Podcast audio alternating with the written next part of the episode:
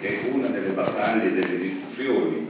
che hanno aperto in Francia, ma lo dico perché secondo me è un problema che si pone se guardiamo al, alla condizione lavorativa, lì c'è una discussione aperta nel sindacato francese, eccetera, che riguarda proprio il diritto alla disconnessione, a proposito dell'argomento, quindi l'ho posto nel, nel lavoro, perché è indubbio che la discussione che abbiamo fatto oggi, ma il nostro stesso contratto nei suoi elementi anche innovativi, si pone proprio il problema di eh, come si affrontano le modifiche che stanno avvenendo sul lavoro. E quindi di come il problema della condizione lavorativa debba essere visto a 360 gradi alla luce anche dell'avvento di nuove tecnologie e dei processi di trasformazione profonda perché da questo punto di vista io credo che eh, avere come obiettivo che al centro dei processi lavorativi ci sia la persona in tutta la sua diciamo così, espressione significa che tutti i contenuti della prestazione debbono essere appunto oggetto di negoziato e di attenzione. E lo dico questo perché l'obiettivo principale di questa nostra assemblea di oggi, così partecipata e anche con un livello di confronto e di discussione molto importante che abbiamo svolto, e lo diceva anche nella sua relazione Marcelli, eh, l'obiettivo può apparire ambizioso, ma è questo che vogliamo, il messaggio che vogliamo dare, è che noi vogliamo davvero provare ad aprire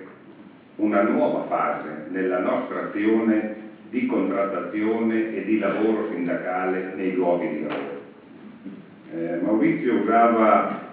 il termine si è esaurita una stagione, dicendo che la stagione per cui il ruolo dei rappresentanti della sicurezza e di conseguenza dell'azione sindacale era, tra virgolette,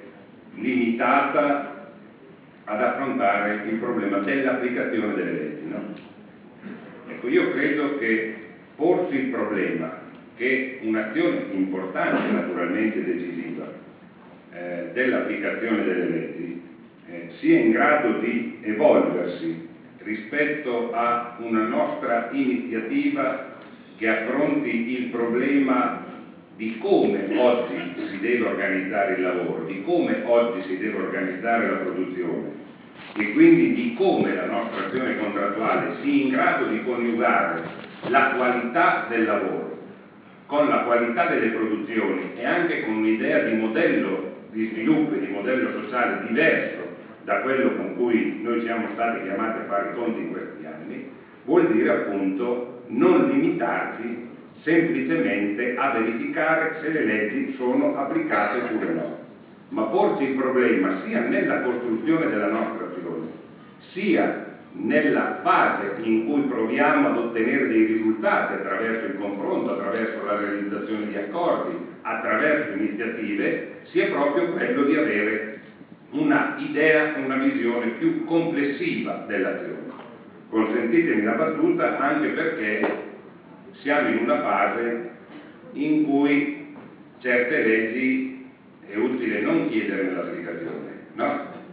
Non c'era mai successo, però ci sono in alcuni casi, e non, e non è diciamo così per errore che la CGL è arrivata anche a raccogliere le firme per fare referendum abrogativi, perché in alcuni casi noi non ci eravamo mai trovati nella situazione di avere leggi che per noi sarebbe meglio non applicare. Capite che è una, è un, è un, sembrerebbe un paradosso, ma dà l'idea anche di un problema nuovo con cui siamo chiamati a fare i conti. E siccome le leggi non è che siamo noi a farle, è il Parlamento che fa le leggi, è evidente che con l'azione contrattuale noi dobbiamo porci il problema di come siamo in grado di migliorare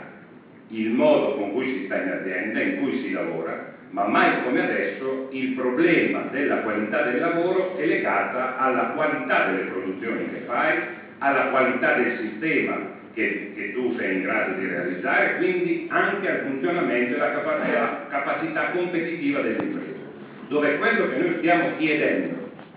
nel rapporto anche con le imprese, tra virgolette, è che il livello di mediazione sociale tra di noi venga alzato, La mediazione sociale deve assumere il fatto che se per noi diventa importante affrontare il problema anche della competitività dell'impresa, nello stesso modo ci deve essere l'assunzione del fatto che la qualità del lavoro e la qualità della prestazione deve essere non semplicemente un obiettivo del sindacato, dei lavoratori, ma deve essere un obiettivo che noi chiediamo venga assunto e condiviso anche dalle imprese. Questo secondo me è il punto di avanzamento che dobbiamo realizzare. Certo è culturale, Può essere che per realizzare questo punto, se non ce la vogliamo raccontare, questo è un avanzamento per tutti, del resto, mi permetto di dire, non lo voglio auspicare, ma anche il contratto che abbiamo realizzato è passato anche attraverso una fase conflittuale in cui si sono confrontati anche punti di vista diversi e quando il conflitto non è semplicemente un fine in sé, perché per noi non è mai stato, ma è un elemento che, che è utile per realizzare un accordo e una mediazione che quindi permette a tutti di ragionare, di riflettere e di misurare anche il fatto che ci sono idee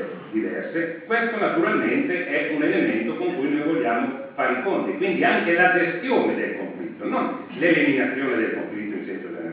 è la gestione del conflitto che sia finalizzata a realizzare degli elementi comuni. Poi se possibile prevenire il conflitto noi siamo totalmente d'accordo. E lo stesso contratto, seppur timidamente su alcune cose, ma apre anche ad alcuni ragionamenti che ad esempio l'ultimo intervento che qui ha fatto indica ad esempio nella sua azienda come una pratica. No? Qui l'ultimo delegato che lavora alla Lamborghini ci ha spiegato come insieme all'impresa hanno investito rispetto a un sistema di partecipazione, di coinvolgimento sulle scelte molto importante e avanzato. Noi ad esempio nel contratto abbiamo aperto a una certa dimensione di imprese a un concetto di partecipazione diversa. Se ci ragioniamo e se lo guardiamo rispetto anche agli elementi diciamo così innovativi che la contrattazione ci pone,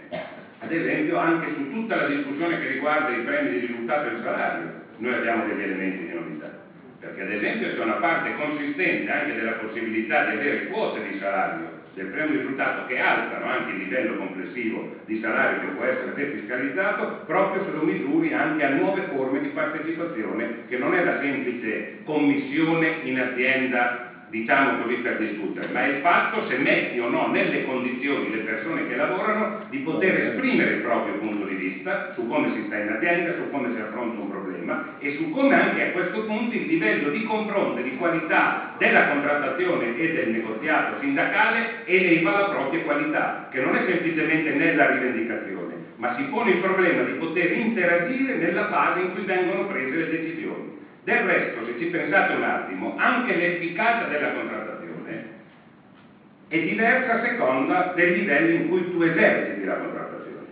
Perché se io devo esercitare la contrattazione laddove le decisioni non vengono prese perché sono già state prese e quindi tu discuti semplicemente di come gestire decisioni che sono già state assunte, l'efficacia della tua contrattazione può essere più o meno grande, ma tu stai discutendo dentro un ambito che è già delineato, che è già determinato. E il punto vero, anche se ragioniamo sulle condizioni di lavoro e tutto il resto, è se io ragiono su nuovi processi di lavoro che lo stesso inserimento della tecnologia ci chiederà di dover affrontare, eh, guardate, fatemelo dire, non è che non, non è che bisogna essere deterministici, non è che semplicemente l'uso delle anche nuove tecnologie dipende come le parti decidono di utilizzarlo, se decidono insieme di utilizzare e di decidere come vengono utilizzate le tecnologie. Non c'è un determinismo, è che l'uno di per sé vuol dire che c'è un unico modo di lavorare, un unico sistema produttivo, un unico sistema di funzionamento dell'impresa. Dipende con quale finalità che uno ne fa delle tecnologie, dipende chi decide e progetta anche nuovi sistemi di produzione all'interno dei luoghi di lavoro. Allora quello che noi oggi vogliamo porre, che è rimettere al centro il lavoro e la condizione lavorativa, oltre al fatto di come tutti lo sappiamo, che anche se il nostro obiettivo giustamente può essere quello di se arriviamo o no al fatto che non ci sono infortuni, la situazione che abbiamo oggi non è questa. La situazione che abbiamo oggi è che esistono ancora quelli che muoiono sul lavoro, esistono ancora un livello di infortuni molto grandi, esiste il fatto che in molti casi l'aumento della precarietà nel lavoro ha determinato anche un aumento degli infortuni e sappiamo che molto spesso può esserci certo anche la necessità di un cambiamento della cultura dei lavoratori, ma sappiamo perfettamente che a volte c'è ancora l'idea di chi pensa che la sicurezza sul lavoro sia un costo e non invece un investimento che alla fine può essere utile. E se, se, se continua a pensare alla salute e alla sicurezza come a un costo e la logica è quella che per competere devi ridurre i costi, è evidente che a quel punto lì non hai la logica che ti porta a ragionare in modo diverso anche sulle questioni della salute e della sicurezza. E da questo punto di vista, quello che è lo strumento che noi credo abbiamo in mano è proprio quello di costruire questo legame dal mio punto di vista, e siccome stiamo discutendo, è una discussione collettiva che facciamo e che dovremo poi concludere perché questa assemblea sta dentro ad un percorso che noi abbiamo avviato dopo aver realizzato il contratto nazionale di lavoro con attivi dei, dei delegati, con iniziative specifiche, come sappiamo il nostro obiettivo è arrivare nel mese di maggio all'Assemblea nazionale dei delegati metalmeccanici per individuare quelle che sono anche le cosiddette linee guida con cui noi vogliamo gestire, sperimentare e utilizzare anche le innovazioni contrattuali e i rimandi contrattuali che il contratto nazionale ci ha dato per estendere e qualificare la contrattazione aziendale. Allora io credo che il punto che noi qui abbiamo è proprio come costruiamo in modo diverso da quello che abbiamo fatto fino ad oggi un legame tra la tutela della salute e della sicurezza e quindi il ruolo degli RLS e dell'RSU alle questioni che riguardano l'organizzazione del lavoro e l'organizzazione della produzione. E in questo senso sia affrontando le questioni della condizione lavorativa, che vanno sia, come ci veniva ricordato da diversi interventi, anche al problema dei lavoratori con ridotte capacità lavorative, dei problemi dei tempi, dei ritmi, perché dove c'è ancora la catena di montaggio io ho sentito, mi è capitato in un convegno di sentire che all'Audi stanno sperimentando addirittura nuove fabbriche in cui si pongono il problema di superare la catena di montaggio come metodo di lavoro. Noi oggi non siamo in questa situazione. Può essere un obiettivo, magari ci fossero anche qui aziende che si pongono questo problema. Purtroppo noi siamo ancora in una situazione in cui sulla catena di montaggio, come qui veniva indicato, quello che ci raccontavano diversi delegati nella loro esperienza sei anche di fronte molto spesso a un aumento dell'intensificazione della prestazione lavorativa e della saturazione dentro l'orario di lavoro, con quello che determina anche in termini di aumento di indeterminata anche eh, disturbi fisici che questo sostanzialmente determina. Ma è indubbio che questo è un ragionamento che va affrontato, che riguarda non solo che sistemi utilizzi, ma anche che sistemi di pauta utilizzi, che sistema di formazione utilizzi e quindi questo è senz'altro un pezzo di contrattazione che noi dobbiamo fare. Ma questo ci porta anche a un ragionamento se colleghiamo la condizione di lavoro all'organizzazione del lavoro anche ai sistemi produttivi. E guardate che qui abbiamo almeno tre problemi nuovi con cui fare i conti. O perlomeno non so se non, può anche darsi che non siano nuovi, di sicuro mi permetto di dire sono tre intrecci che noi ci dobbiamo porre nel momento in cui vogliamo allargare e qualificare la nostra azione contrattuale. Uno riguarda anche i nuovi sistemi produttivi. Fincantieri, da un certo punto di vista, il delegato lo raccontava, ci dice anche dell'esistenza di un tema, però noi siamo di fronte ad un cambiamento che è già avvenuto e che da un certo punto di vista nell'evoluzione, adesso la chiamano industria 4.0, però ci pone sostanziale. Perché il collegamento delle tecnologie digitali fino alla manifattura determina anche un cambiamento del sistema produttivo, in cui il sistema produttivo non è più semplicemente il singolo luogo fisico in cui fai la prestazione lavorativa, e in più la domanda di cooperazione, di integrazione di tutta la fase dei processi lavorativi, che riguardano anche le imprese di fornitura, se volete, che non, ha, non sono più semplicemente qualcosa di distaccato, ma che diventano a tutti gli effetti un pezzo decisivo per la qualità delle produzioni, per la velocità delle innovazioni, per il sistema di funzionamento, è evidente che questo tema su come gestisci gli appalti, su come ricostruisci anche un'azione contrattuale che unifica i lavoratori di tutto il processo produttivo, io penso che sia un tema nuovo che noi abbiamo di fronte. Questo da un certo punto di vista, colgo l'occasione che ci sia anche Federmeccanica, per dire che da un certo punto di vista, se lo guardiamo in prospettiva, secondo me questo ci pone anche un altro problema, che continuare ad avere 250 o 300 contratti nazionali di lavoro nel nostro paese è una cosa non più sostenibile, dal mio punto di vista non solo del versante dei lavoratori, ma se lo guardo anche dal versante delle imprese, capisco che è uno sforzo complicato e uno può dirmi che lo faccio un po' forzatamente, però se ci ragiono, se e prendo per buono le cose che qui ho sentito e che ci siamo detti in questo anno di trattative, se davvero anche dentro il mondo dell'impresa vuoi prevalere l'idea che la competizione non la vuoi fare sui diritti delle persone, ma la vuoi fare sulla qualità del lavoro e sulla qualità dell'innovazione, allora anche dal punto di vista delle imprese è importante che i comportamenti di quegli imprenditori che invece lavorano in un'altra logica e che pensano al profitto a breve e al ragionamento della competizione sul fatto che puoi comprare e vendere i lavoratori diventa un elemento da mettere in discussione. E lo dico da questo punto di vista perché la questione degli appalti io credo che sia un punto importante.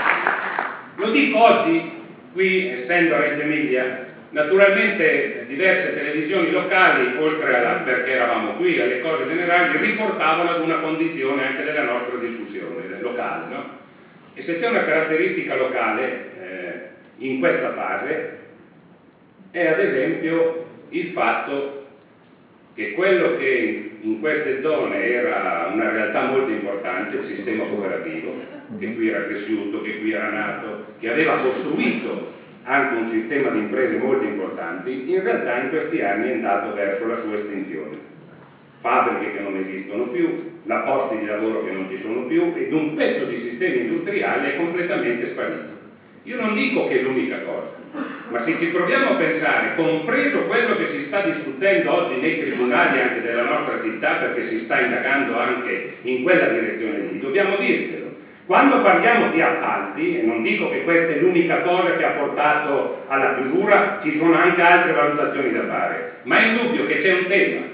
perché se noi guardiamo come è cambiato e come è gestito il sistema, come è stato gestito il sistema degli appalti, cioè con un sistema legislativo che, ha, che, è diventato un elemento che ha permesso progressivamente non solo la deresponsabilizzazione dell'impresa appaltante, ma che addirittura ha permesso che lungo tutta la catena produttiva il sistema dell'appalto, del subappalto, delle finte cooperative mettessero in discussione il sistema generale e questo, se ce lo vogliamo dire, nel nostro paese, a diversità di altri paesi, paesi ha determinato che pezzi interi dell'economia reale sono in mano alla malavita organizzata. E addirittura nella regione Emilia-Romagna che come sapete era considerata una regione che era capace anche di reggere a questa situazione o di sconfiggere Stiamo, siamo in presenza proprio a Reggio Emilia del processo che riguarda l'infiltrazione dell'andrangheta dentro a pezzi interi dell'economia reale e che hanno prodotto da questo punto di vista anche quando dico una cattiva qualità competitiva e da un certo punto di vista se lo guardiamo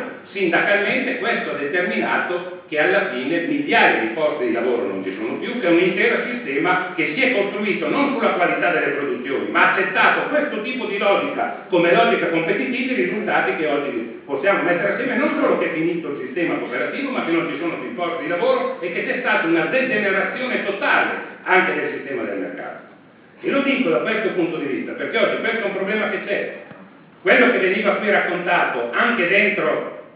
a Fincantieri o ad altre aziende, questo è uno dei problemi e questo è un fatto trasversale, non è che riguarda solo il sistema industriale metalmeccanico. Oggi se ci ragioniamo questo è un fatto trasversale, ormai riguarda tutti i settori, dalla logistica ai trasporti ai sistemi pubblici in senso generale. E io credo che sia uno dei limiti, perché se poi andiamo a scoprire, visto che qui giustamente la compagna di Lega Ambiente che è intervenuta ci ha sollecitato, ci ha spinto ad aprire una discussione perché siamo, e a fare anche delle cose assieme perché siamo ad un passaggio di cambiamento, ma guardate che c'è un dato, lo leggevo ieri perché dovevo avere un confronto e mi stavo preparando un po' per non, avere, per non dire delle cose inesatte, eh, quando molte volte noi diciamo che sono calati gli investimenti, c'è un dato molto preciso, eh. dal 2008 al 2015 quindi non dati sindacali, sono andato a leggere dati ufficiali, nel nostro paese c'è stato un calo di 110 miliardi di investimento. Cioè c'è stato un calo del 30% degli investimenti pubblici e privati.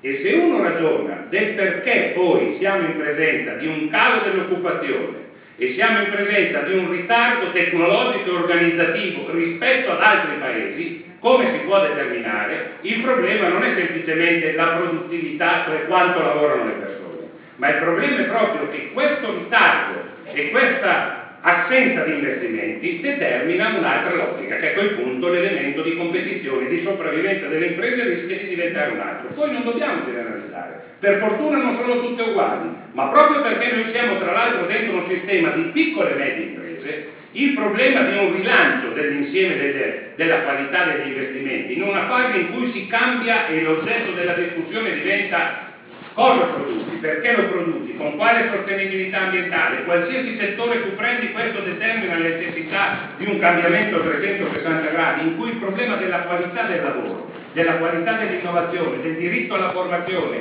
e dei sistemi produttivi che utilizzano hanno un'importanza decisiva, è evidente che questi elementi insieme si tengono. E pensare oggi ad un rilancio in questa direzione, a far ripartire gli investimenti, vuol dire anche avere un'idea di quale modello di sviluppo, di quale modello di formazione e anche di quale modello di sistema sostanzialmente di imprese che tu vuoi mettere in campo. Lo dico perché qui è indubbio che oggi noi siamo anche in presenza di un peggioramento delle condizioni di lavoro legate ad altre tre questioni. Uno è sicuramente l'aumento che c'è stato dell'età pensionabile. Eh, io credo qui c'era anche una sollecitazione, io penso che su questo non solo la FIOM ma la CDL e tutti i sindacati devono assolutamente non considerare chiusa quella partita, riaprirla e io penso che, e lo dirò dopo, tra alcune delle cose in cui è necessario oggi avere un rilancio anche dell'iniziativa sindacale c'è anche quello di riaprire una vera e propria vertenza nei confronti del governo per cambiare una legge pensionistica sbagliata.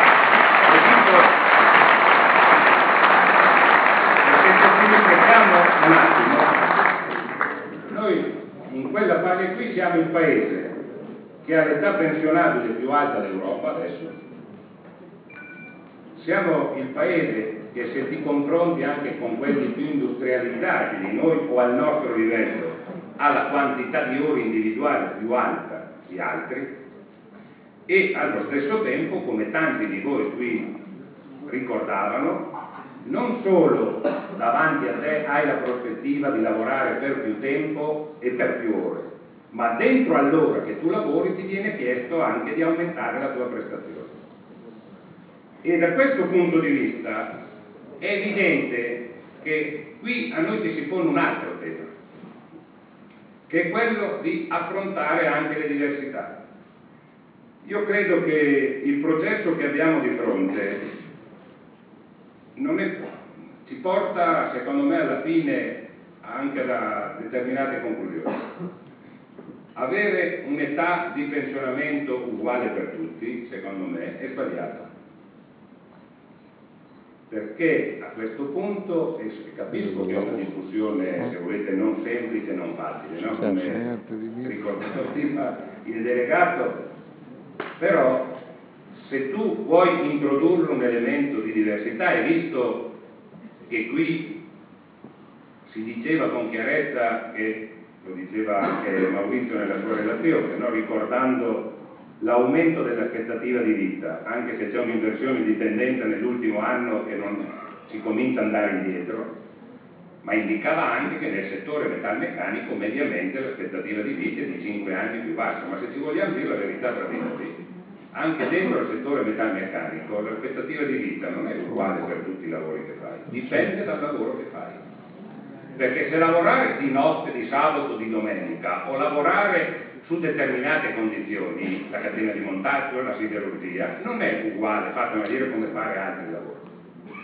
E se tu vuoi aprire una discussione che sia corretta e che introduca il concetto che ci deve essere un'età di uscita dalla pensione, da un certo punto di vista flessibile e non solo contributiva, ma che affronti il problema seriamente anche della gravosità del lavoro, è evidente che hai anche un problema di aprire una discussione di questo genere.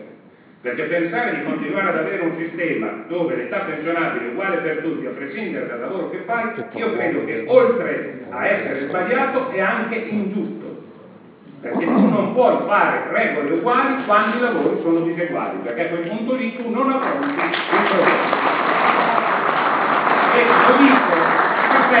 che è una discussione non facile, eh, perché se ci mettiamo a discutere qua dentro noi in, in 400 può darsi che abbiamo 400 idee diverse adesso per dire qual è la gravosità del lavoro. Ma il concetto che me dobbiamo aprire è questo, perché questo mi porta anche alle questioni dell'orario. So che questo è un tasto con meccanica non semplice o non facile, ma io credo che questo tema dell'orario di lavoro è un altro tema che deve essere affrontato nei prossimi anni che diventa strategico, tanto più con i livelli di investimenti e di innovazione tecnologica che ci possono essere. Perché se è vero che i livelli di tecnologia, come tanti ci spiegano, aumenteranno tantissimo la produttività, ed è vero, e questo avrà una conseguenza anche rispetto ai posti di lavoro, io penso che uno dei problemi della redistribuzione del lavoro attraverso anche la redistribuzione degli orari è un altro tema che noi dobbiamo affrontare. E anche qui penso che non potremmo avere l'idea che è sufficiente avere una riduzione generalizzata dell'orario uguale per tutti. Se vogliamo fare una discussione vera anche in questa direzione, dovremmo fare un ragionamento di riduzione degli orari, ma che anche questa deve essere diversa a seconda del tipo di lavoro che fai. E se apri al fatto, perché una delle rivendicazioni che oggi viene avanti è di poter lavorare non solo 5 giorni alla settimana, ma lavorare la notte, lavorare il sabato, in alcuni casi utilizzare gli impianti anche su 7 giorni, allora io lo dico molto brutalmente, sarò pragmatico io sono anche pronto a fare una discussione di questo genere, ma deve essere chiaro, fatemela dire, in questo penso di dirlo da metalmeccanico in modo molto secco, eh, se il disagio è maggiore nel lavorare di notte, di sabato e di domenica, vuol dire che per ridurre il disagio devo lavorare meno ore di notte, di sabato e di domenica. Devo lavorare meno sabato e meno notte. Meno giornate. E da questo punto di vista, questo tema è aperto. Perché quando si ragiona del diritto alla disconnessione, guarda, ti dico perché ne cominciamo a discuterne anche nel nostro interno, c'è una discussione aperta anche con Maurizio Martelli ancora di impostazione su questo tema, no? che non abbiamo le stesse idee su alcuni argomenti. Io ragiono in modo molto concreto, badate che se voi parlate con impiegati con tecnici e che cominciano a poter lavorare a casa, molti di loro sono contenti di farlo. Cioè non è che ti dicono no, non lo voglio fare. E quindi se tu vuoi discutere, dopodiché io ho un'idea molto precisa, adesso la dico banalmente, dal mio punto di vista, questo è un tema che va affrontato, ma fatemelo dire, io penso che alcune regole dovrebbero essere mantenute che abbiamo nel contratto, a prescindere da dove faccio il mio lavoro. Perché se noi diciamo che il nostro orario di lavoro è di 8 ore, di 40 ore alla settimana, vuol dire che, se, che quando faccio più di 8 ore scatta la maggiorazione e se faccio più di 40 ore scatta la maggiorazione. Se lavoro determinate ore di notte ho la maggiorazione, se lavoro di sabato ho la maggiorazione. Dal mio punto di vista io sono pronto a fare qualsiasi discussione ma se l'orario è orario vuol dire che le maggiorazioni le devo avere sia se lavoro da casa sia se lavoro da un'altra parte, adesso la dico banalmente come ragionamento, ma come tema che deve essere affrontato, che è in grado di ragionare in questa dimensione o che affronta quello che possono essere altre dimensioni. Lo dico perché questo è il tema che noi abbiamo di fronte. E aprire una nuova fase di contrattazione che prova a misurarsi con questi temi vuole anche dire, diciamo già anche noi in italiano, riguarda il sottoscritto riguarda i dirigenti sindacali come riguarda le RSU, come riguarda gli RLS, anche il modo come facciamo noi sindacato deve cambiare. Anche il modo con cui tu prepari le vertenze, in cui prepari le piattaforme, con cui parli con i lavoratori. Perché problemi di questa natura hanno bisogno di essere discussi e ragionati con le persone. Non è che uno si mette a tavolino e dice guarda adesso mi invento la piattaforma perfetta, la presento e faccio l'accordo perché un processo di questa natura ha bisogno del coinvolgimento delle singole persone che sono coinvolte e quindi anche il nostro modo di lavorare in termini di assemblea, in termini di questionario un delegato diceva che il suo mestiere era fare no, una delle cose che lui fa nel fare il rappresentante della sicurezza di andare a parlare con ogni singola persona e farsi raccontare quello che dice ce la vogliamo dire? se noi vogliamo recuperare oggi, perché uno dei temi è anche le tante diversità che oggi ci sono dentro il mondo del lavoro, se noi vogliamo recuperare una capacità di rappresentanza e un'autorevolezza contrattuale, noi dobbiamo essere in grado di tornare ad essere quel soggetto che è in grado di parlare per tutti i lavoratori e che le proprie rivendicazioni le fa coinvolgendo l'insieme delle lavoratrici e dei lavoratori e che è in grado di tenere insieme anche le diversità che ci sono. Perché la diversità di un sindacato confederale, la confederalità, nasce proprio dal fatto se io sono in grado di tenere assieme gli operai e gli impiegati, gli italiani e gli stranieri, le, gli uomini e le donne, tutte le diversità che ci sono dentro il mondo del lavoro, con le diversità, con le differenze che ci sono. E guardate che a proposito di passaggio culturale, questo è un passaggio culturale che non è che possiamo chiedere di fare a qualcun altro, questo è un passaggio culturale che dipende solo da noi, non so se è chiaro come concetto. Qui non c'entrano gli altri, c'entra se ognuno di noi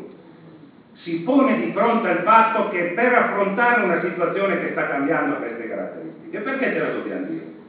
Secondo me la dobbiamo fare. Anche qui so di dire una cosa che generalmente non si direbbe, ma tanto per la meccanica dai dati lo sa, se la vogliamo dire in italiano, il livello di sindacalizzazione, cioè di persone che lavorando sono iscritte ai sindacati, è diminuito in questi anni, non è cresciuto. Se la vogliamo dire? Poi noi, come dico, e qui lo sapete, siamo anche contenti perché dal nostro punto di vista quando vai a votare per gli RSU e per gli RLS la FIOM prende più del doppio del voto degli iscritti che ha, quindi se vado a vedere i dati che conosciamo tutti a livello nazionale, perlomeno che noi siamo a conoscenza, noi abbiamo più persone non iscritte a nessun sindacato che ci votano degli iscritti che ci sono presenti nelle aziende in cui si votano. No? Questo però ci deve porre un altro problema, no? voi mi conoscete, questo secondo me permettetemi di dirlo, non è un problema solo degli RSU, è un problema anche degli RLS, ve lo dico con, perché vi voglio bene, no? perché ci vogliamo bene, però guardate che il problema di parlare con quelli che lavorano per iscriversi alla nostra organizzazione non è un di cui che ogni tanto uno deve fare, deve tornare ad essere una di quelle cose che normalmente proviamo a fare sempre e dovremmo porci, adesso proprio quando è ora di disconnettere, tra le cose che un delegato, un RLS ha fatto della FIOM, sto dicendo, dovrebbe porsi il problema che oltre a ciò che ha fatto, io capisco che vi chiediamo tanto, ma non dico tutti i giorni, ma almeno una volta alla settimana porsi anche il problema, questa settimana quanti iscritti ho fatto, con quanta gente ho parlato, se si è iscritto qualcuno, capite? Lo dico questo perché è un punto non semplicemente perché noi viviamo di quella roba lì,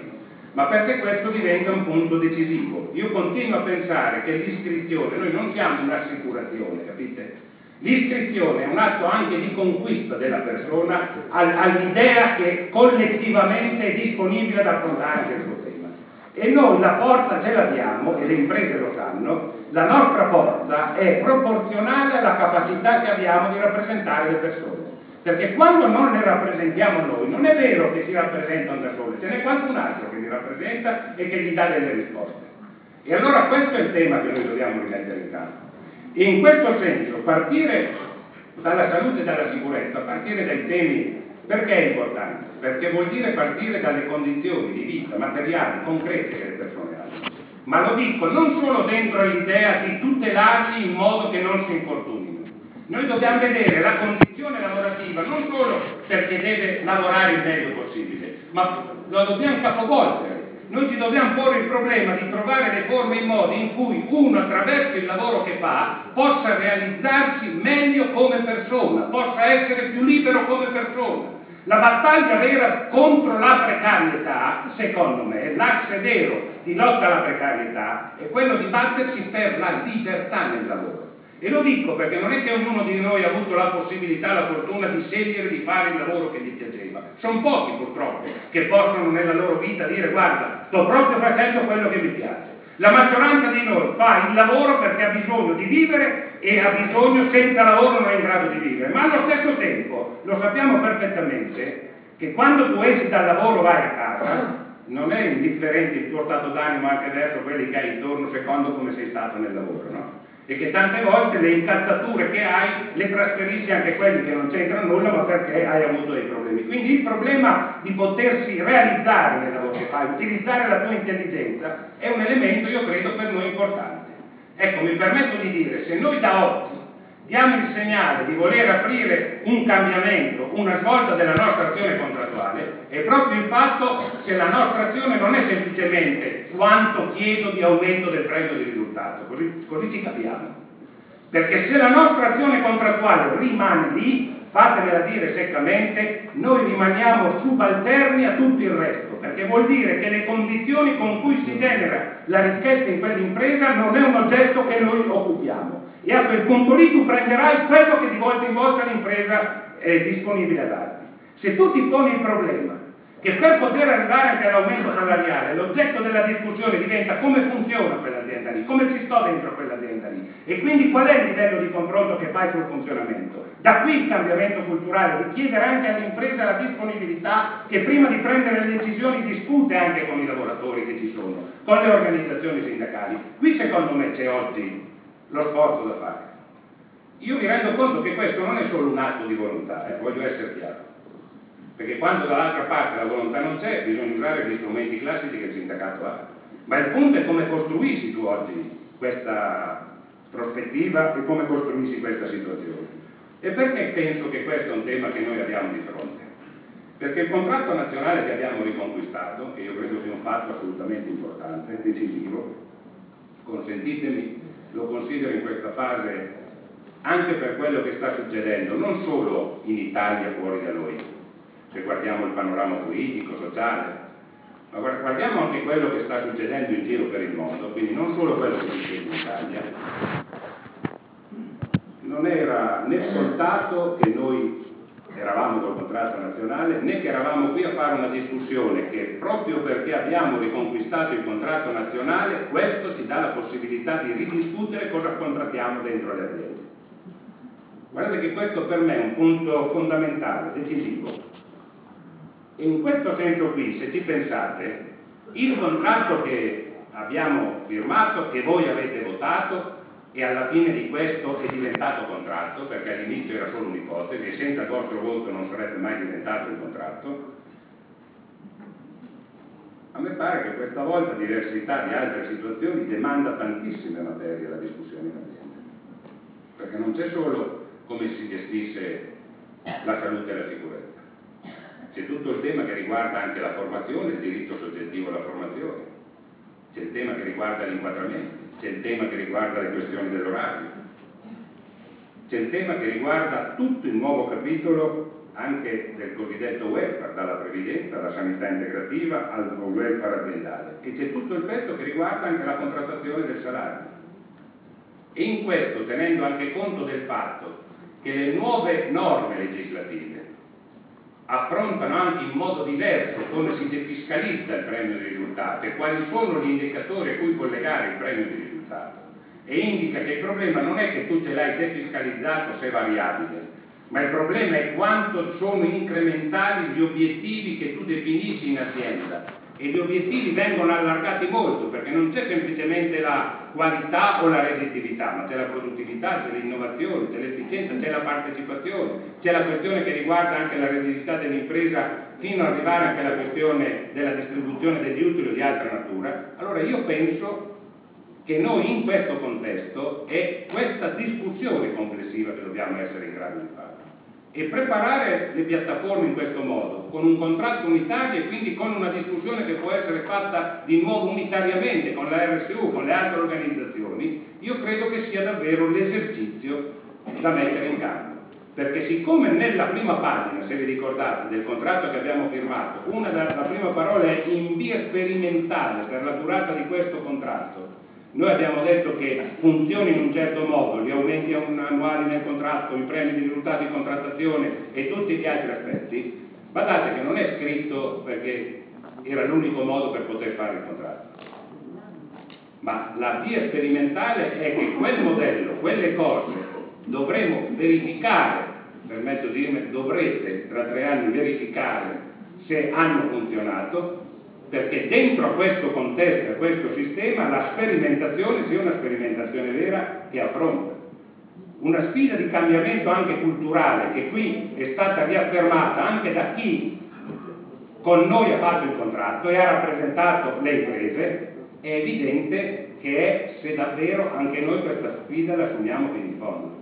E assumere non è che vuol dire rinunciare alle nostre idee, ma vuol dire dal mio punto di vista qualificare ancora di più la nostra azione affinché il nostro obiettivo fondamentale, che è quello di migliorare e qualificare la condizione di lavoro delle persone e allo stesso tempo in una fase in cui si deve discutere anche di cosa produci, perché lo produci, come lo produci, quindi il problema anche del modello di produzione, di e di consumo, ma anche di funzionamento delle imprese, di investimento è uno degli oggetti della discussione di cambiamento del modello, è evidente che la sperimentazione in questi anni, insisto, deve essere tale da affrontare anche questo insieme di questioni di temi. Questo vuol dire, certo, come qui è stato detto, un livello di formazione della nostra organizzazione molto importante, certo vuol dire anche un modo diverso di lavorare, di circolazione di informazioni, Dobbiamo uscire anche da una logica per cui l'accordo che fai è un accordo che conosci tu dentro la tua azienda. Dobbiamo anche cominciare a mettere in circolo, a conoscere e a utilizzare non che uno dà i voti sugli accordi che vengono ma se siamo dentro ad uno schema di diversa natura, vuol dire che le varie esperienze che sei in grado di realizzare devono diventare l'elemento, il patrimonio comune, sia quando sono belli e riesco a portare a casa tutto quello che voglio, sia quando al limite non arrivo esattamente lì, ma sono costretto o a fare altre mediazioni, perché dipende dalle condizioni, dai rapporti di forza, dal livello di rappresentanza che hai, dalla cultura che in quel momento li hai trovato. Ma questa capacità collettiva, io credo, oggi di provare ad affrontare questa nuova situazione, io credo sia il punto vero di innovazione che noi dobbiamo affrontare e quindi di intervento che qui riguarda. E la strumentazione che viene indicata anche dal contratto nazionale anche in questa materia dai quasi infortuni alla possibilità di assemblee per gruppi di lavoratori a una quota di maggiore informazione sono tutta una serie di cose che dobbiamo mettere in campo. Ma insisto c'è anche un lavoro di preparazione e di, chiamiamolo così, continuo di rapporto con i lavoratori e tutto il resto che deve cambiare anche il nostro modo di agire come sindacato. Rimettere al centro la prestazione lavorativa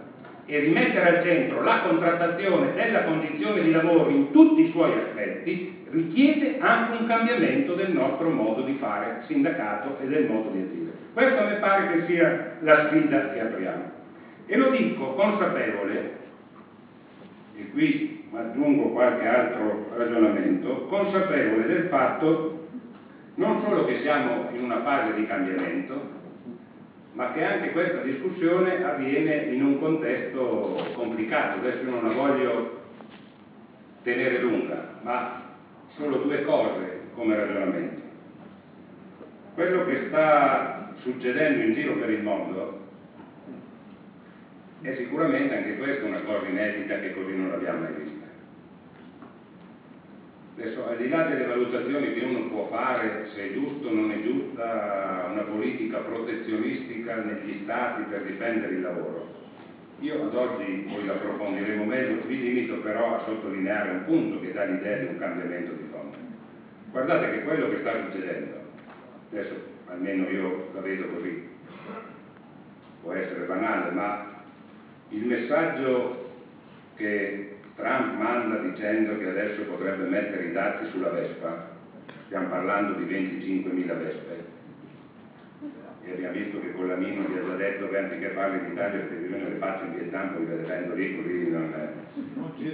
Il messaggio, fatemela dire, secondo me non era semplicemente rivolto all'Italia, in parte all'Italia, ma il punto vero con cui noi stiamo facendo i conti è che i due paesi che nel mondo importano più cose, gli Stati Uniti e l'Inghilterra, con gli atti che stanno facendo, hanno aperto nel mondo una guerra commerciale contro quelli che sono i più grandi esportatori, i cinesi e i tedeschi, se ce la vogliamo dire, e di conseguenza l'Europa e l'Italia. Questo elemento qui, certo, ha un problema politico perché sta cambiando l'equilibrio mondiale politico, quindi bisogna ragionare di che cosa vuol dire, ma guardate che da un certo punto di vista rischia, se non affrontato anche da un punto di vista sindacale, proviamo a pensare alle conseguenze che questo ha sulla condizione di vita e materiale delle persone che per vivere hanno bisogno di lavorare. Proviamo a guardarlo da quel punto di vista. E lo dico non perché lo diciamo, ma chi è che può risolvere quei problemi? Lo dico perché uno dei temi che noi abbiamo, qui veniva richiamata l'unità dei lavoratori, ma guardate che non ce l'abbiamo mica semplicemente come scala di unità dentro i metalmeccanici, eh? Questo tema si ripropone perché se ci pensate, mentre la finanza, il mercato una, è globale, chiamiamola così, ce la vogliamo dire? Il lavoro in realtà a volte non è neanche locale. E sei di fronte al fatto che un punto di vista del lavoro oggi probabilmente non c'è, sei alla competizione tra le persone che per vivere devono lavorare. E se la questione del lavoro non torna ad essere centrale, non solo nella rappresentanza politica, ma nella redefinizione anche delle regole sociali con cui ridefinisce i rapporti, noi semplicemente veniamo di conseguenza, diventiamo un di cui di questo processo. Allora, questo ragionamento lo faccio perché nel frattempo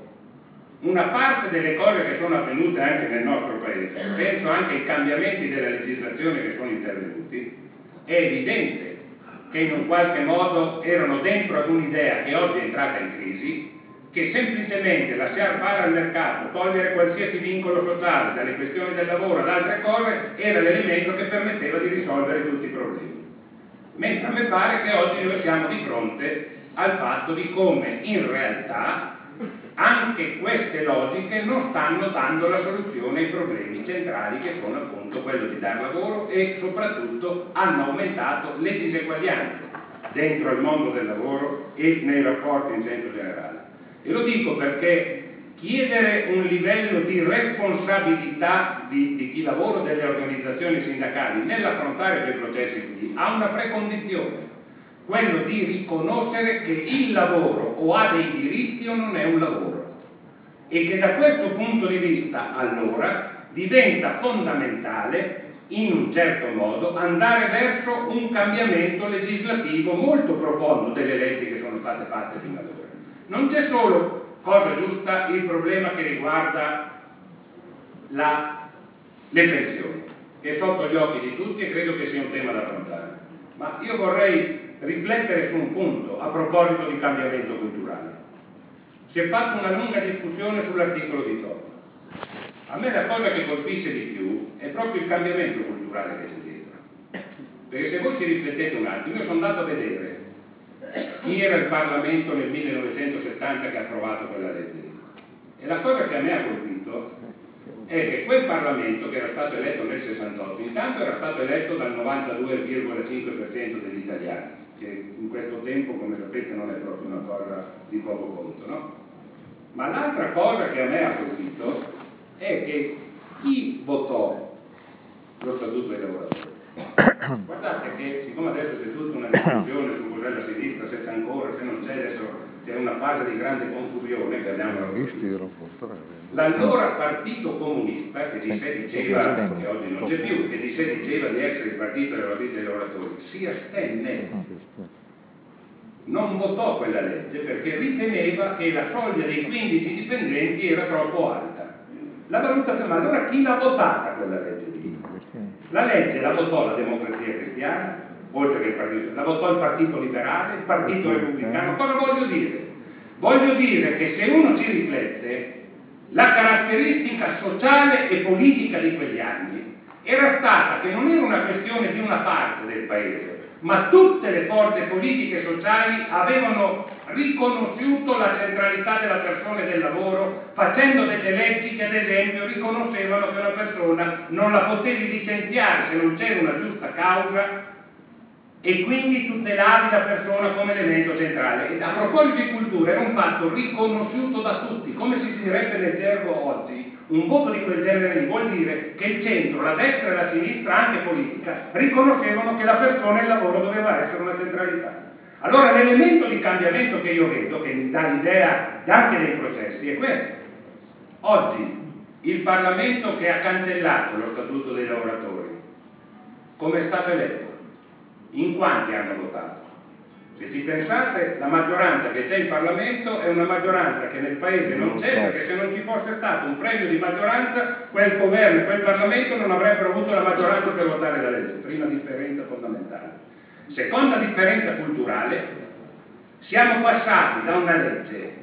che tutelava la singola persona contro il licenziamento ingiusto al fatto che oggi la legge tutela quell'imprenditore che può fare anche un licenziamento ingiusto, ma lo può fare perché pagando un po' di soldi è libero. E proprio perché gli imprenditori abbiamo imparato che non sono tutti uguali, per fortuna,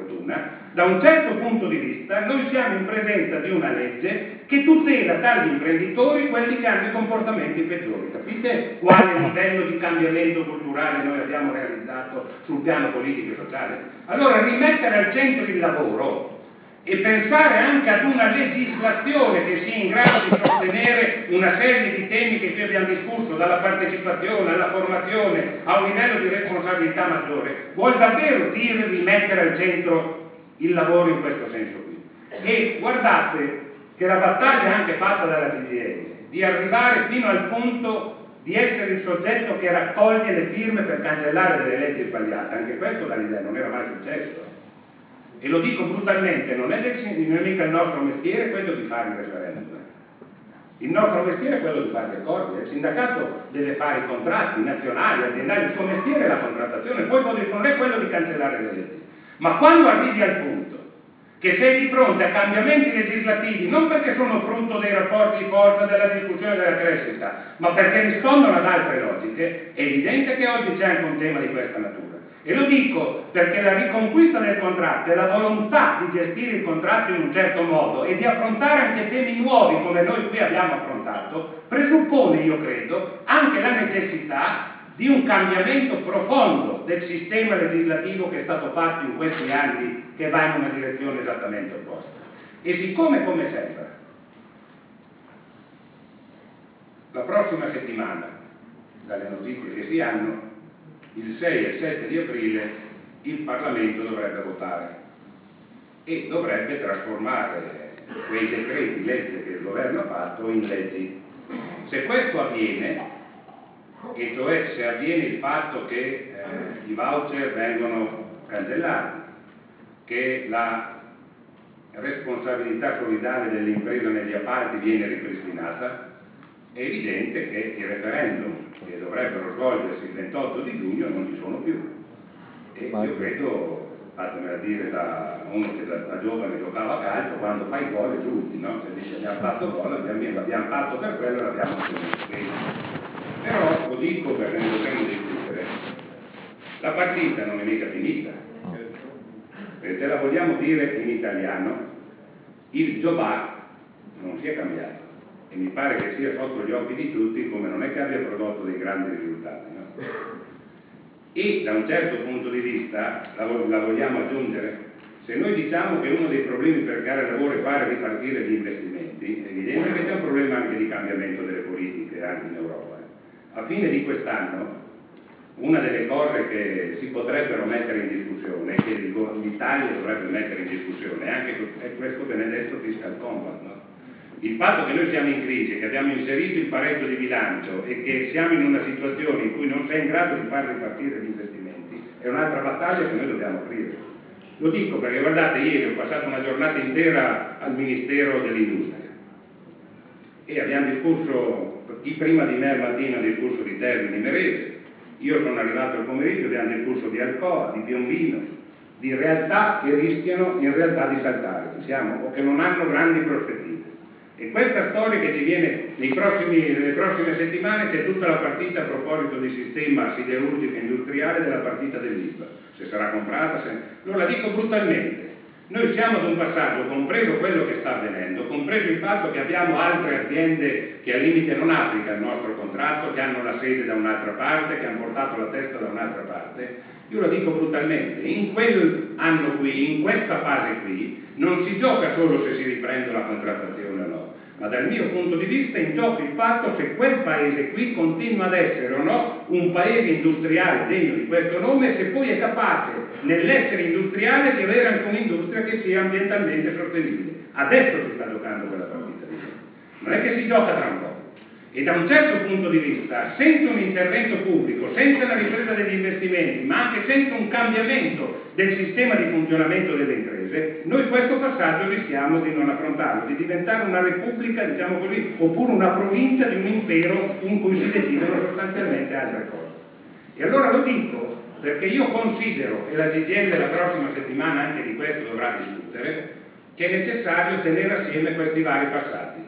io penso ad esempio che nel momento in cui, se sarà così, si incassa una vittoria e cioè portiamo a casa che i referendum non ci sono perché gli obiettivi li abbiamo raggiunti, è il momento che noi dobbiamo rilanciare. Dobbiamo rilanciare come si cambia il Jobs, dobbiamo rilanciare come si cambia le pensioni, dobbiamo rilanciare come finalmente si apre una riforma politica fiscale degna di questo nome e come si apre una politica industriale che davvero faccia ripartire gli investimenti e che rimetta il centro di lavoro e la sua qualità. E da questo punto di vista la nostra iniziativa contrattuale come cosa deve essere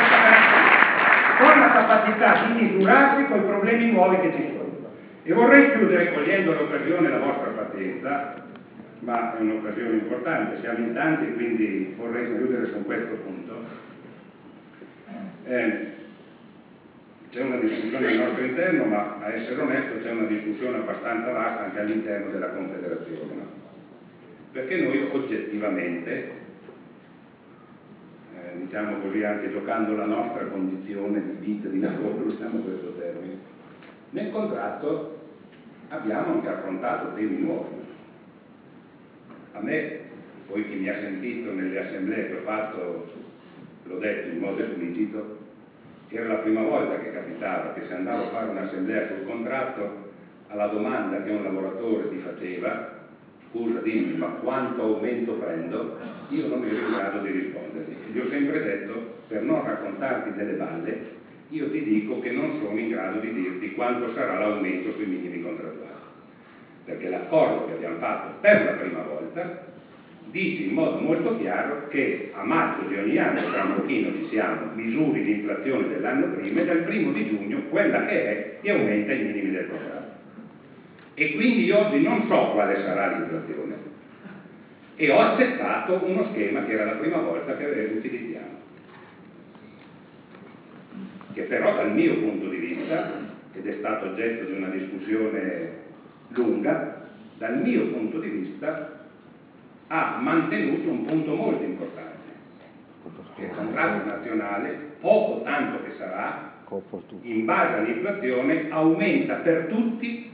i minimi di pago oraria. E quindi c'è una funzione precisa che il contratto nazionale continua a mantenere che è almeno la difesa del potere d'acquisto rispetto all'inflazione, non ce l'ha qualcun altro. E che la contrattazione che fai in azienda,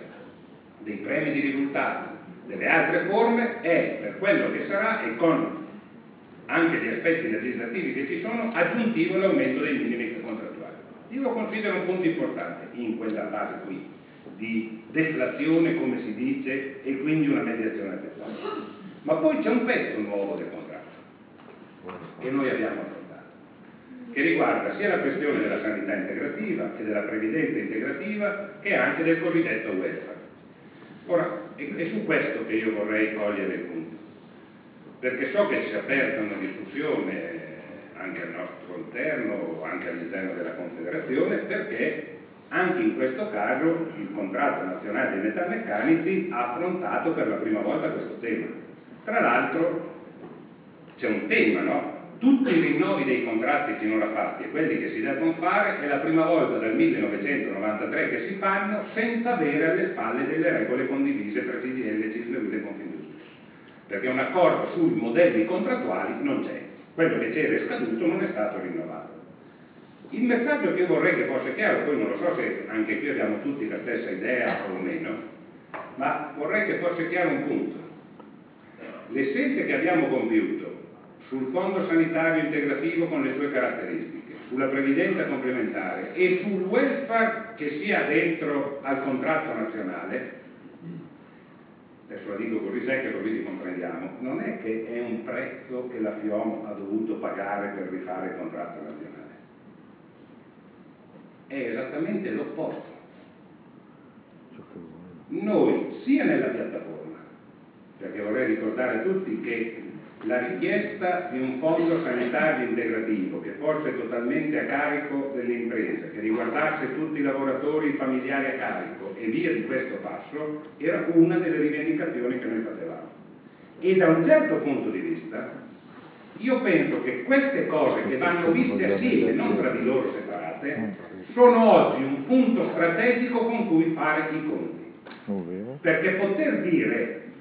che attraverso la sanità integrativa. Io a tutti i metalmeccanici e ai suoi familiari, noi siamo arrivati anche a dire che anche un metalmeccanico che in un'azienda che ha la sfortuna che chiude, perde il lavoro per il primo anno è ancora coperto dalla sanità, quindi non è che se uno è fuori lo cacci via, e anche chi è un lavoro precario, contratto a termine o apprendistato, che è meno precario ma è dentro a questa cosa,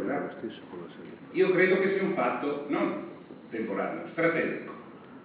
Il fatto che noi questa cosa la pensiamo integrativa e non sostitutiva e che al limite la vogliamo finalizzare alla prevenzione, che la vogliamo affrontare in determinati temi, non è che l'abbiamo fatto qualcun altro, è il punto da affrontare. Perché se l'alternativa era che questo era un tema che noi facevamo finta che non esistesse e lo lasciavamo fare ad ogni azienda, guardate che quella roba qui secondo me metteva in discussione, senza dirlo, l'idea stessa del contratto nazionale di lavoro. Poi fatemi dire una cosa, se volete, tutta interna alla burocrazia sindacale.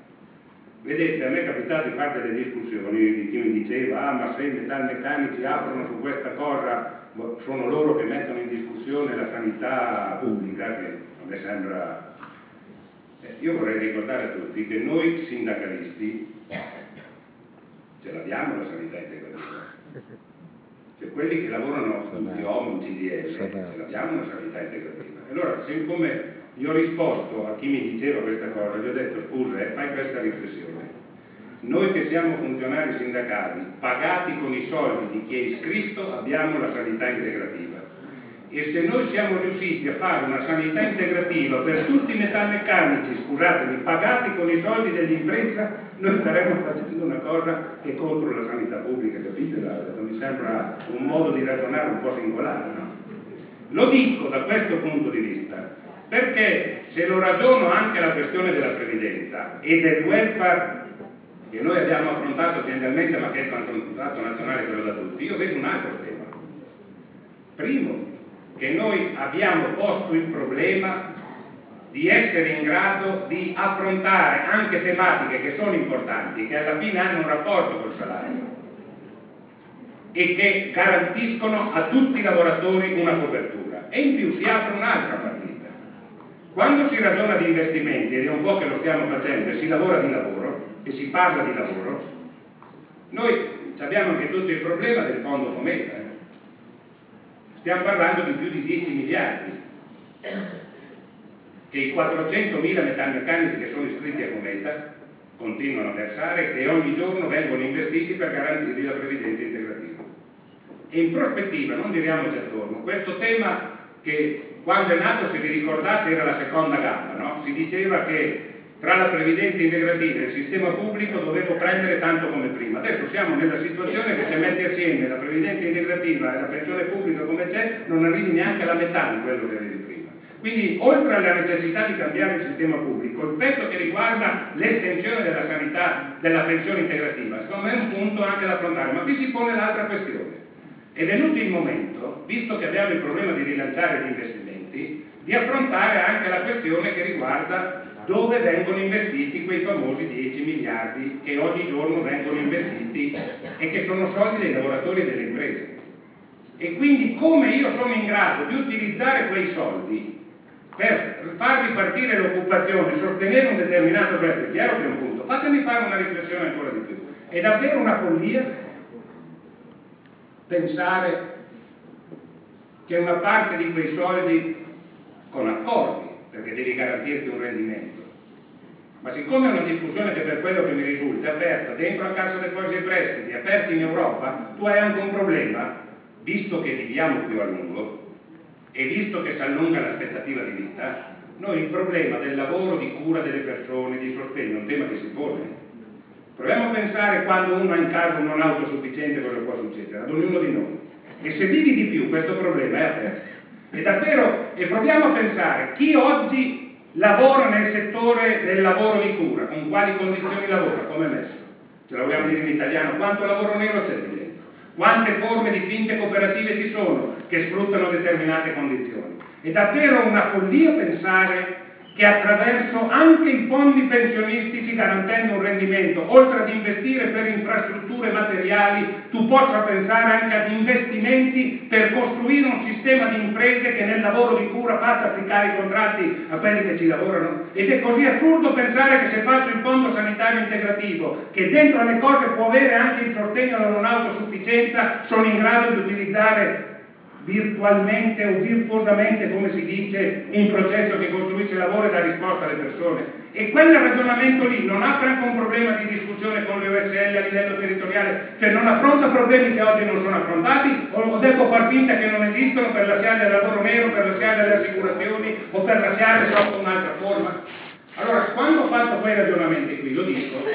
perché può anche essere che quello che qui ho provato a indicare sia utopia, che non sta in piedi o cavolate però quello che dobbiamo avere chiaro è che nel riconquistare, nel fare questo contratto, non è che semplicemente a un certo punto adesso dobbiamo firmare a tutti i costi, no, la discussione che è stata fatta, lo diceva qui anche Franci, lo ringrazio per la franchezza che ha utilizzato anche qui in discussione, è stata una discussione vera,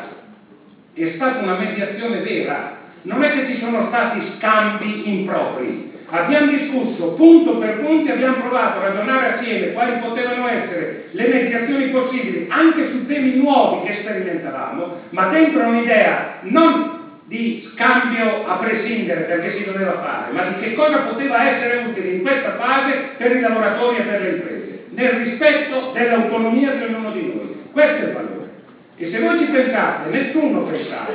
che la categoria dove c'erano le divisioni più forti, dove siamo partiti con due piattaforme diverse, dove esiste ancora una grande impresa come FCA che è fuori dal contratto, che è fuori da Confindustria e che ha tentato di tutto per far saltare i contratti nazionali di lavoro, e non solo, se ce la vogliamo dire in italiano, nessuno pensava che la nostra categoria fosse eventualmente quella capace di provare a sperimentare un nuovo sistema di contrattazione che avesse queste caratteristiche. Ma se siamo riusciti a farlo, questo è il punto. E proprio perché di fronte alle difficoltà che abbiamo trovato, ci siamo messi nell'ottica di provare a pensare cosa era utile, salvaguardando i nostri principi fondamentali, per rilanciare un'azione di contrattazione e oggi provare ad affrontare anche questi temi. Ora, quando io dico che dobbiamo provare oggi ad aprire una nuova fase di contrattazione che rimette al centro le questioni del lavoro, a partire dalle questioni della sicurezza, della condizione lavorativa che qui abbiamo adesso, dobbiamo proprio ragionarla a 360 gradi, pronti ad affrontare anche le novità che ci sono dei cambiamenti del lavoro, senza, diciamo così, nasconderci nulla e sapendo che l'altro elemento fondamentale che io considero un'esperienza davvero decisiva e che deve essere utilizzata anche nella contrattazione è lo strumento democratico. Guardate che anche questo è un punto molto importante. Noi abbiamo, lo dico anche per la nostra discussione, noi prima di presentare la piattaforma non siamo andati all'inizio nelle assemblee dei metalmeccanici con la piattaforma da parte dicendo di dimmi sì o no a quello che dici. Abbiamo fatto una discussione prima di presentare la piattaforma chiedendo e proponendo, ma discutendo su che cosa fare. Prima di arrivare alla conclusione del contratto abbiamo fatto le assemblee di tutti i delegati per decidere qual era la condizione. E questa volta, il 26 di novembre, noi abbiamo firmato un'ipotesi d'accordo che diventava tale se la maggioranza dei lavoratori la l'hanno approvata e il 19 di gennaio abbiamo firmato il contratto. Guardate che questo elemento di democrazia, che è un valore fondamentale, perché si dimostra che il modo per tenere assieme anche cose diverse, ma per fare cose utili, è la democrazia, è il voto delle lavoratrici e dei lavoratori. E guardate che questa è la stessa pratica che dobbiamo usare nella contrattazione aziendale, nelle eventuali forme di contrattazione anche diversa e nel lavoro che dobbiamo fare. E per questo penso che il lavoro che abbiamo svolto e quello che possiamo ancora svolgere è utile per noi, ma può avere anche un significato generale. A me sembra che siamo in questa fase e qui io non solo credo davvero che sia necessario ed è importante e bella quella giornata qui, perché in una fase di questo genere è necessario che ognuno di noi che come ci ricordava il delegato non abbiamo scelto di essere della FIOM perché non sapevamo che cosa fare abbiamo scelto di essere delegati e persone della FIOM perché pensiamo che sia importante utilizzare questa nostra scelta per provare a cambiare la nostra condizione ma migliorare anche il paese dentro e fuori dai luoghi di lavoro. Allora oggi è il momento di utilizzare tutta la nostra intelligenza. E consentitemi davvero la battuta finale, dobbiamo, diciamo così, mm, in un qualche modo diffidare di chi ci racconta che è tutto semplice tutto facile, capite? Dobbiamo diffidare di chi ci viene a raccontare eh, che c'è il fenomeno che arriva e che risolve i problemi, capite? Mi sembra, non so se l'ha ancora capito, ecco, ma non so, però i tanti che hanno pensato che di fronte alla complessità arriva quello che ci risolve tutto, eh, siamo in braghe di tela. È una fase che io credo, e anche nel rapporto con le persone, almeno questa è la mia esperienza, io ho imparato che alla gente gli devi dire la verità. Non è che la puoi raccontare. E quando la situazione è complessa e difficile, e gli devi dire così perché assieme la affronti. Se noi diciamo facciamo una contrattazione sulla questione degli appalti, se non ci vogliamo raccontare delle balle, è difficile.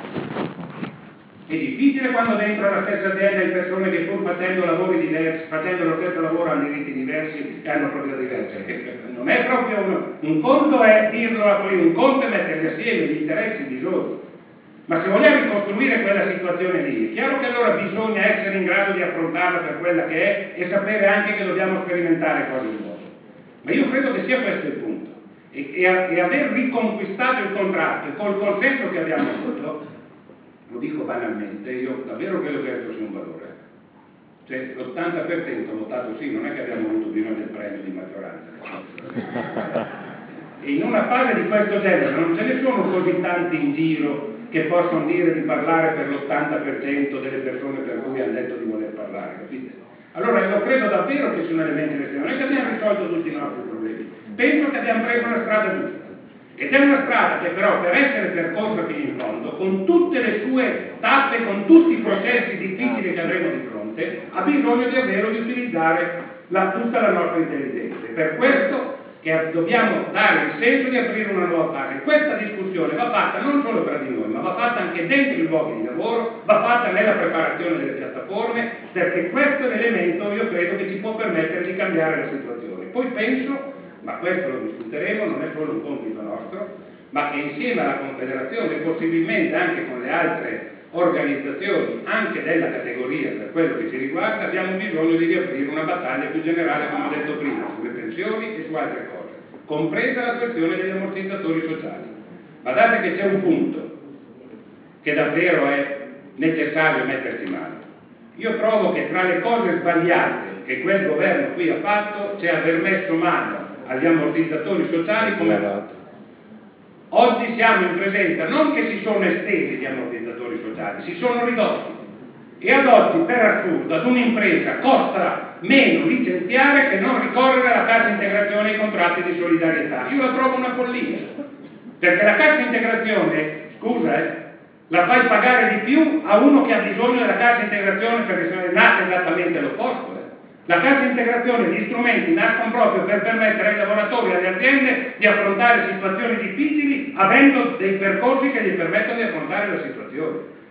Allora lo dico questo perché se non si rimette mano a quella roba lì, nel giro di sei mesi, un anno, noi rischiamo di trovarci in una situazione drammatica dove non ci sono più le tutele e ti trovi in una situazione di un certo tipo. Allora in questa fase è necessario, io credo, rimettere in campo un'iniziativa e una mobilitazione e dare una risposta di riunificazione di tutto il mondo del lavoro. Grazie.